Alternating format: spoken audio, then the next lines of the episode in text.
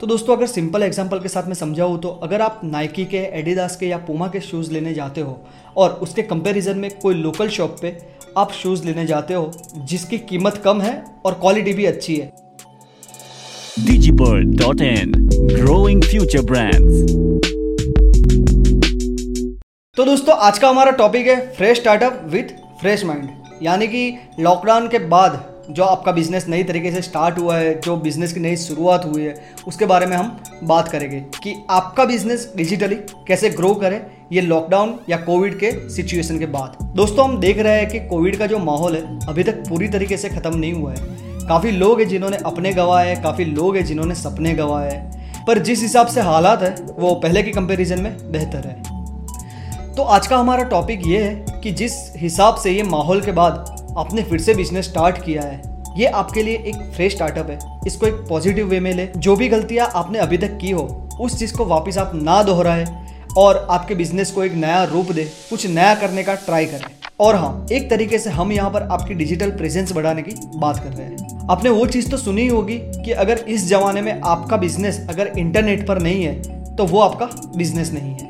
दोस्तों, अगर आप सिर्फ़ कमाना चाहते हो या आपकी ज़िंदगी गुजारना चाहते हो और उस हिसाब से बिज़नेस को देख रहे हो तो ये पॉडकास्ट या ये वीडियो बिल्कुल आपके लिए नहीं है। पर हाँ अगर कोई इंसान है जो ऐसा सोचता है कि ये जो फ्रेश स्टार्टअप हुआ है, इसका मैं कैसे इस्तेमाल करूँ, इसका मैं कैसे यूज़ करूँ तो ये जो पॉडकास्ट है, ये जो वीडियो है, वो उन लोगों के लिए है।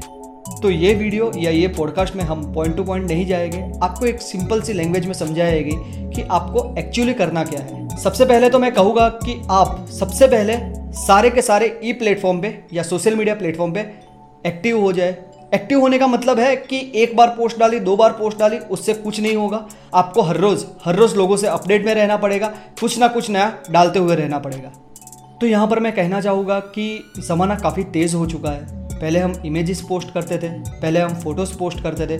अभी हम देखने जाए तो 90 परसेंट लोग वीडियो कंटेंट पे ज़्यादा फोकस करते हैं। मेरा कहने का मतलब ये है कि आप वीडियो कंटेंट को ज़्यादा से ज़्यादा क्रिएट करें, ज़्यादा से ज़्यादा बनाएँ वीडियो कंटेंट पे ज़्यादा से ज़्यादा फोकस करें।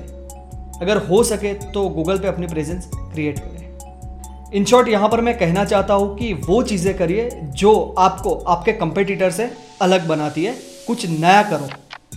तो दोस्तों, अगर सिंपल एग्ज़ाम्पल के साथ मैं समझाऊँ तो अगर आप नाइकी के एडिडास के या पूमा के शूज़ लेने जाते हो और उसके कंपैरिजन में कोई लोकल शॉप पे आप शूज़ लेने जाते हो, जिसकी कीमत कम है और क्वालिटी भी अच्छी है, पर आपने आज तक जिस हिसाब से देखा है, उस हिसाब से आपका भरोसा नाइकी एडिडास या पूमा पे ज़्यादा रहेगा। क्योंकि उन लोगों ने उनकी ब्रांड वैल्यू पहले से क्रिएट करके रखी है। तो दोस्तों, ऐसे ही हमने अगर क्वालिटी मेंटेन की और ब्रांड वैल्यू क्रिएट की तो वो दिन दूर नहीं है कि अपनी खुद की भी एक ब्रांड हो।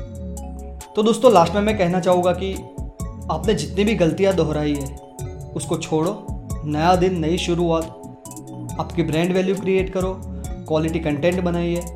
मैं जानता हूँ कि ब्रांड रातों रात खड़ी नहीं हो जाती, या रातों रात किसी ने ब्रांड क्रिएट नहीं कर ली है। उसमें वक्त लगेगा, शायद काफ़ी ज़्यादा वक्त लगेगा, पर भरोसा रखिए, उसका रिज़ल्ट भी आपको लाजवाब मिलेगा।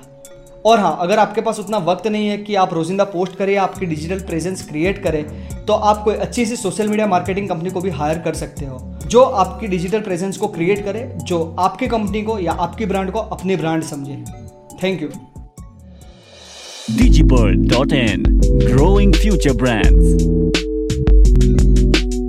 Hello दोस्तों, हम हैं डिजीबर्ड और ऐसे ही पॉडकास्ट सुनने के लिए हमें फॉलो करिए। और अगर आपके दोस्तों की हेल्प करना चाहते हो, उन तक अगर पहुंचाना चाहते हो तो उनको शेयर करिए।